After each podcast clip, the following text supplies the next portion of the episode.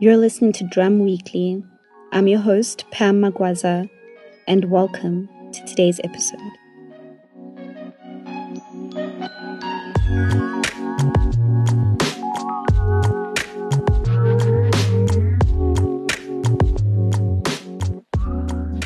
She's one of the most respected authors in the country and an expert on truly South African thrillers and the inner workings of the life of a blessed girl. If you're a fan, you already know that I'm talking about best-selling author Angela Makholwa. Her latest novel, Critical But Stable, has all the ingredients of an Angela Makholwa classic. Suspense, murder mystery, money, complicated love, and sexual misadventures.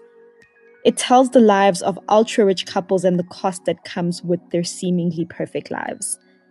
I had a chance to sit with Angela, or rather, hop on a Zoom as we do these days, to talk about her new novel. And this is what she had to say.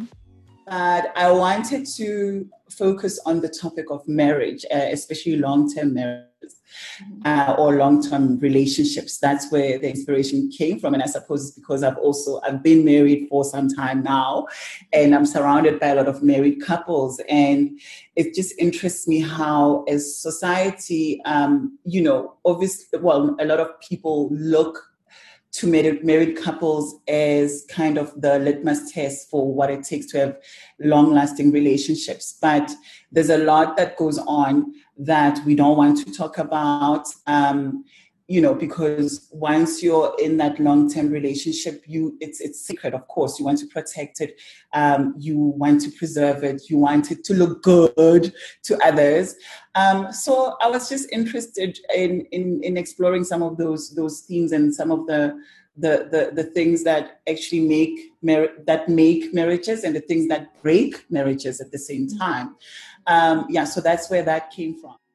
And I mean, the very thing that makes a marriage could be the very thing that breaks it. In Angela's own words, no one ever tells you the cost of a perfect life. And the couples in her book, the Gias, the Manamelas, the Msibis, from the outside seem to have just that. The Gias, your favorite couple. It looks like there are a lot of people's favorite couple, couple rather. Um, so Solomzi is um, the husband to Mushidi. Mushidi is ambitious. She's hardworking. Mm-hmm. Um, she's got her eye on the prize, and for her, the prize is, you know, holiday homes, uh, beautiful house in the right neighborhood uh, private schools for her kids, all of that. You know, mm. she really she wants it all. And Solomzi is right there with her. He believes in the same vision, or so she thinks that they share the same vision. Um, until you know they get to a point in, in in in their lives where she starts realizing that they're sinking uh, further and further into debts. And when she tries to confront her husband about the source of this debt, because she can't figure out why they're owing so much money all of a sudden and they can't pay their overheads all of a sudden. Uh, Solomzi just keeps evading the issue, which happens a lot. The issue of money is one of the big deal breaker in a lot of marriages because you've yeah. got to be honest about finances and things like that. Um, I think it's very interesting that you you say that. I think your book really explores the relationship between long term relationships and marriage and money, and how it it breaks people um, really. And yeah. I think even with um, I don't know, think think about we don't like to you know factor finance uh, into um, you know relationship deal breakers because it seems as if you're being shallow or mm. you know you're basing the relationship on financial issues but the truth is that um, you know you can't run away from from finances because you're building a, life with this person. And so it is important to like honesty is is is, is essential. So out of need fear of losing it all and love can those coexist together? Angela admits that she's not much of a romance writer, and her books are often filled with thrilling realism. I mean, Critical But Stable literally starts with a man looking over a married woman's dead body and wondering how he's going to get himself out of whatever crime he's just committed. So it's not your typical love novel. But the question it does ask is this can true love and desire coexist with extreme wealth? Or is it replaced by convenience and fear of losing it all if you leave the person you're with? So I think even Ooh, yeah, so that's sure what I wanted to ask. Questions you're asking. Look, I think um, you know if you look at the Duke and Norma, I mean they've got a very strange relationship. They yeah. are they, they very gangster, both of them, if you think mm-hmm. about it, because of you know their grounding, like where they both come from, their backgrounds. So it's the most, in a way, it's the most passionate of the relationships, passionate in the worst way possible and the best yeah. way possible. It's um, a very Mr. and Mrs. Smith type of situation. Yes, yes. so when they're in their love mode, it's really, you know, the, the, it, it's it's fireworks. It's you know the roof is on fire when when they cuddly and, and loving, but when they are at each other's throats, the, the daggers are out, the claws are out, so they're like biting and scratching and screaming. So I suppose, so in, in, a, in a funny way, they are the most passionate, like that, they are the most passionate couple um, in, in both a good way and a bad way. Um, and so if you're looking for passion Shem, sorry, that's the, that's the best I could do for you. that is the best I could do under the circumstances. I mean, Soli and uh, Mushidi, you know, I mean, they're the most I suppose they they they because of this debt thing, it's it's mm-hmm. it's just like it, it, it's it's a gulf between them that is making and also obviously Soli is just hard to pin down. Like he's always going somewhere, running somewhere, yeah. meeting someone, meeting some people. Um, and uh, and and the thing is those things happen. I mean i can't even i can't even make excuses for it because mm-hmm. there are couples like that. There are relationships like that. And as much as i would have loved one day when i grow up i will love to write a real love story. But because i'm this person that i am who wants to torture my reader unfortunately i was i wanted to just also delve on the good and the bad and the ugly, you know? Yeah. I mean, the best love stories always have tragedy. So I suppose in that way, um, the tragedy within these marriages is perfect. So, in a way, Angela, it is a love story in its essence.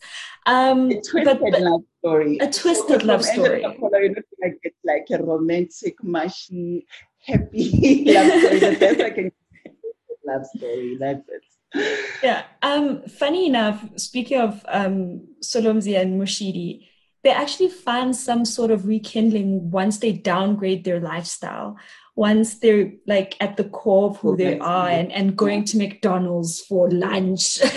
so, in that way, I suppose they did find true love outside of the money, outside of you know the crazy holiday. Yeah, and home. also, I mean, it's not a final thing. You said you can sense that you know these people they uh, they know that they lost each other along the way. You know, yeah. in that ten year marriage, that they really really did lose each other, um, and that it took something very drastic. I mean, it took two very drastic and very tragic and very disturbing events mm-hmm. to um, to to push them to try and find their way back to each other.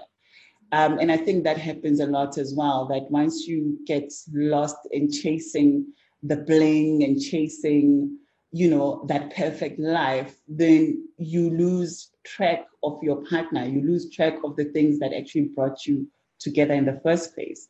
And so they kind of get to a point where they realize that they really need to just scale down and see each other, like really, really see the other person, not not look at, you know, are we at the best restaurant? Is, is it Michelin mm-hmm. starred? Is it, you know, the decor? Is it at the right venue? Let's just be at a McDonald's so I can see you. I can have a conversation with you mm-hmm. um, instead of having a conversation about, oh, how this is the best food and the best, you know, everything. Um, so it's just kind of a simple way of saying that, you know, I suppose in marriage, sometimes the way back to each other is really going back to the basics. After the break, Angela tells us about her exploration of sexuality, religion, and how that intersects with marriage and the idea of monogamy. Did you know Drum Magazine is now fully digital? Yes, our content is now at the touch of your fingertips. Simply download the News 24 app, register to create your profile, click on Discover, and choose the Drum logo to read our content. Alternatively, visit drum.co.za. See you soon.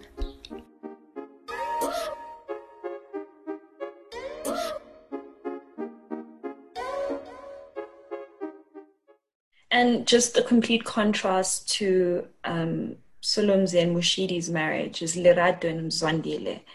Um, I love that you. Ooh, wow. Um, I love that you you you touched on asexuality. I'm getting so much back about uh, Lerato and uh, Mzwandile's situation, but yes, continue. I, I loved it, and I love that you didn't focus too much on his sexual orientation, but his dishonesty about it and hiding behind yeah. religion. Why did you choose um, yeah. to tell their story that way? Look, I think sexual orientation is something that uh, we need to respect um, as society. And I think, especially, I don't want to give away too much to, in this interview, so I don't want to yeah. talk about what his sexual orientation yeah. is. Yeah. But I think, uh, because I think the reason that people get into relationships and commit to people that they've no business maybe committing to or or even if they have the business even if they do love the person but because of the stigma that we attach to to to sexualities types of sexualities that we don't understand people tend to uh, use deception to try and um, either fit in with society so that they look like they are all partnered up and it's good and it's fine, or even if they do love the person and maybe there's something big uh, that's that about them that's different to the way that we're used to loving, they choose to be deceptive about it because they're scared of being stigmatized or being rejected. So I didn't want to focus on because people are like, no, we needed to know more because this thing is, is it's, it's it's kind of different. We're not used mm-hmm. to it.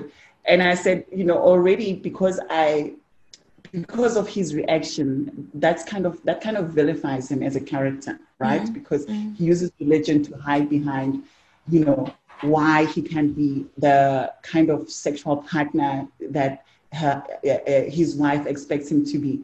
Um, so already I've kind of piled, I've kind of cast him in this negative light, but but we know that these things happen. That people use either religion or um, a patriarchy or whatever it is to mask um, inadequacies um, that that that make them not be the partner that you know the the other person expects them to be. You know, mm-hmm. Um, so I didn't want I didn't want his sexuality to be like this big bad thing. Like how could he? He's like this, and that's why he's like he's not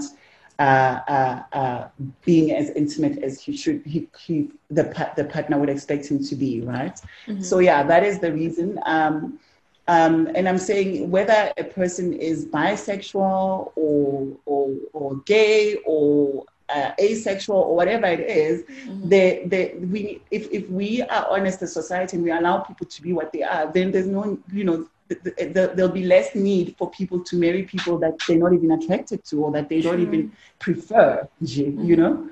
I think in situations like this, I think you open up conversation about can you think of love and marriage outside of monogamy when something like this happens?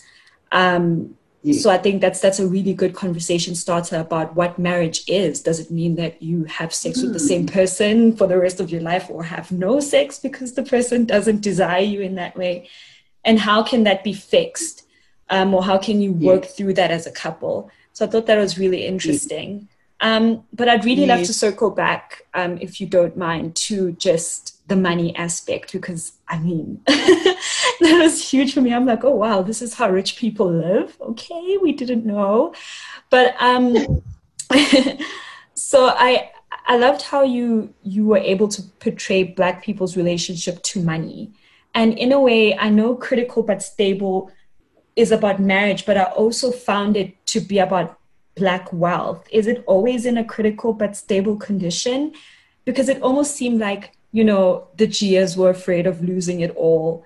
The Manamelas were were, were willing to do anything to keep the wealth that they worked so hard for, um, almost mm. as if it was fragile in a way. Is that what you intended to speak about when you you explored the money aspect of this? Look, I mean, if you look at our history, um, South African black people do have a very kind of idiosyncratic, idiosyncratic relationship with money mm. because of the fact that we we never for one thing most of us never thought that we'd have access to like real money like money that looks like wealth almost or mm-hmm. or or is wealth depending on the eye of the beholder right mm-hmm. um, and so there is a very um, it, it is a very kind of uh, it's a it's a trick like for want of a better word it's a tricky relationship that we have with money because um, pre 1994 we didn't really um, aspire to the kind of wealth that some people are able to enjoy right now. And so the attachment is is is much more um, it's it's intense because of that because of of how and when and the fact that generationally we don't have a yardstick to kind of measure how we're supposed to keep the wealth, how we're supposed mm-hmm. to engage with it, how we're supposed to enjoy it. Are we supposed to flaunt it? Are we supposed to let other people know on Instagram that we've arrived? Are we supposed to keep quiet about it? You know, it's it's kind of and I'm sorry to say this, it, it is a new thing because a lot of the wealth that we see, the the major kind of wealth is uh, that is that is enjoyed by these characters is new money. A lot of wealthy people, wealthy black people right now are new money. Yeah. Um, it's very few families who come from that kind of background because of apartheid and, and all those um, socioeconomic um, inequalities that we've endured as a people in, in this country. You know, mm-hmm. uh, the, I, I want to, what, what I fear attaching black wealth to shadiness because not every wealthy black person, even if they post on Instagram or whatever social media platform, um, it does not mean that that that is ill-gotten wealth, right? Mm. So the danger in always um, frowning upon people flexing about their wealth is that we are saying the underlying assumption is uh, you know, you, you probably stole a tender, you probably stole money from somebody, it's corrupt, you know. And I think that's why I tried to, I mean, as, I think there's one couple that's definitely shady wealth. Um, but, but with the other couples, you know, the, the Gias, I mean, you know, it's, it's people who just want, want, want, want, want and don't know when to stop and say we've got enough or don't know when to stop and say hey maybe we can't afford this anymore maybe let's scale down. So it's not necessarily that theirs is ill-gotten wealth. It just it's just those people who just want to flex all the time. Mm-hmm. and then of course um, lerato and her husband they're they're just working in corporate. They they're comfortable with what they have um, they're not trying to keep up with the Joneses necessarily or the, mm-hmm. the Khumalos necessarily. They're just going on about their lives. So I wanted to also kind of uh, reflect on on on those different kind of dynamics. They're a successful couple, but they don't need to flex. You know what I mean? Like, yeah. Because money is not everything to them. So I think it's important, even as um, as, as writers, as artists, when we depict Black wealth, I think it's important to just be mindful of the kind of message um, that we're trying to bring across about Black people with money.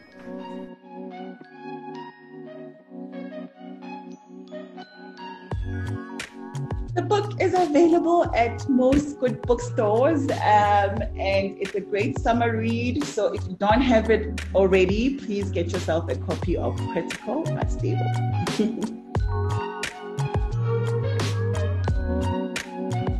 this podcast was hosted by me, Pam Magwaza. Our executive producer is Charlene Rose. Production support was by Adu Tombendeni. Our theme music is by Getty Music and you can find more of our stories on drum.co.za. See you soon.